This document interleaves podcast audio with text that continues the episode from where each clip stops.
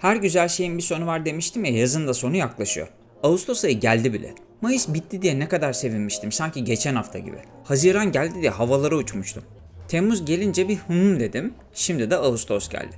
Gözümü bir kapatacağım ve açana kadar sanki tüm yapraklar sararmış olacak. Ağustos ayı cumartesi akşamı gibi geliyor bana. Çok eğlenceli, hayat dolu ama yarın pazar olacak ve yine içimiz sıkılacak. Yani çok değil birkaç hafta sonra Eylül gelecek. Yaz bitecek, güz başlayacak. Ay gereksiz romantizmler, insanların mevsimlerden ve aylardan saçma beklentileri derken yazı öldüreceğiz. Yaz mevsiminin cenaze töreninde ne biliyor musun? Süpermarketlerde açılan kırtasiye rafları. Okul döneminin geldiğini ve boş zamanımızın bittiğini bizim gözümüze sokacak bu kampanyalar. Aman neyse ya bu kadar da enseyi karartmaya gerek yok. Ama bir türlü carpe diem diyemiyorum. Ben niye böyleyim ya? Ben niye sürekli an yaşamak yerine gelecek için planlar yapıyorum? Bunu bir türlü kıramıyorum. Bir türlü başaramıyorum. Herkes bir sal pampa, rahat ol diyor ama olamıyor. Yani planlı yaşamayı bırakamadığım gibi başkalarının sözleriyle de hareket edemiyorum. Rahmetli anneannem annemlere şunu söylermiş. Sokma akıl kafaya girmez. Gerçekten de kim ne derse desin yine kendi bildiğimiz doğrular içinde yaşayıp gidiyoruz. Gerçi annem, babam, kardeşim ve 3-5 tane çok sevdiğim dostum bir şey söylediği zaman bir durup dinliyorum. Bu insanlar bunu niye söylüyor diye. Bazılarını yapamıyorum ama. İstesem de fırsat bulamıyorum. Fırsat bulsam imkan bulamıyorum. Mesela bu kayıtların başına bir müzik yapsana demişti bir dostum ama imkanım olmadı kayda almaya.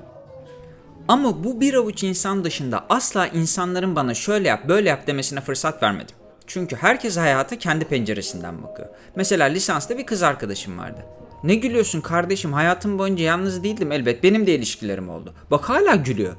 İyi bir kızcağızdı kulakları çınlasın. Umarım sağlığı saati de yerindedir. Okulu bitirdik ben yurt dışı hayalleri kuruyorum. Ama hayal kurup bırakmadığımı anlattım sana geçen hafta. Hayalleri planlara, onu da çalışmalara çevirdim. Herkes bir şeylerle meşgulken ben TOEFL çalışıyordum örneğin. Neyse okul bitti. Bu hanım kızımız da yana yakıla KPSS'ye hazırlanıyor. Bana da kızıyor sürekli. Sen bir işçi çocuğusun. Nasıl karşılayacaklar yurt dışı eğitimini? KPSS çalışsana diye. O gün o ilişkinin bittiği gündü biliyor musun? Yani istediği kadar trip atsın. Çok nazlı, çok prenses olsun. Zerre umurumda değil. Önemli de değil. Dünyanın en sabırlı insanlarından bir tanesiyimdir. Ama hayata benim penceremden bakamıyorsan, bana güvenmiyorsan benim yanımda durmanın da bir anlamı yok. Ve sonuçta ben bursu kazandım ve Amerika Birleşik Devletleri'ne yüksek lisans eğitimine gittim. Bir işçi çocuğu da oralara gidebilirmiş bak.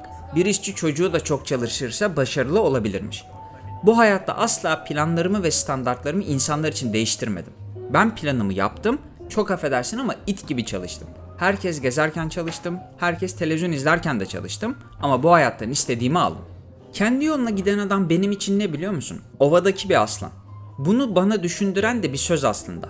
Aslan ne kadar aç kalırsa kalsın asla ot yemez. Çok basit gibi duruyor olabilir ama üzerine düşünmek gerekli bir müddet.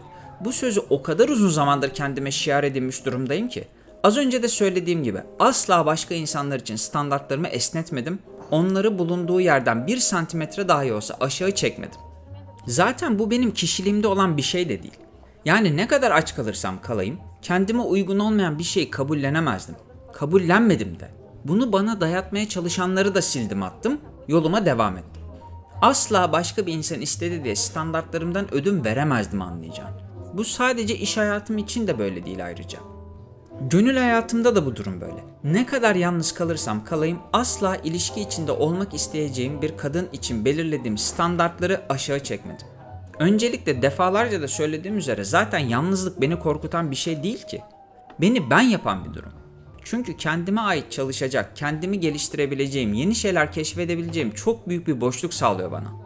İkincisi standartlarıma uymayan biriyle birlikte olmak da çok büyük bir vakit kaybı. Ne konuşacağım, ne paylaşacağım, ne anlatacağım, ne dinleyebileceğim liste böyle uzayıp gidiyor. Bir de böyle biriyle ilişki içindeyken ya karşına aradığın özelliklerde bir kişi çıkarsa? İktisatçılar fırsat maliyeti diyorlar buna biliyorsun. Yapmış olduğun bir tercihin gerçek maliyeti yapabileceğin diğer tüm alternatiflerden vazgeçme maliyetini de içeriyor aslında. Yani senin sınavın varken sinemaya gidersen sinemanın tüm maliyeti yalnızca yol ve bilet ücretleri değil.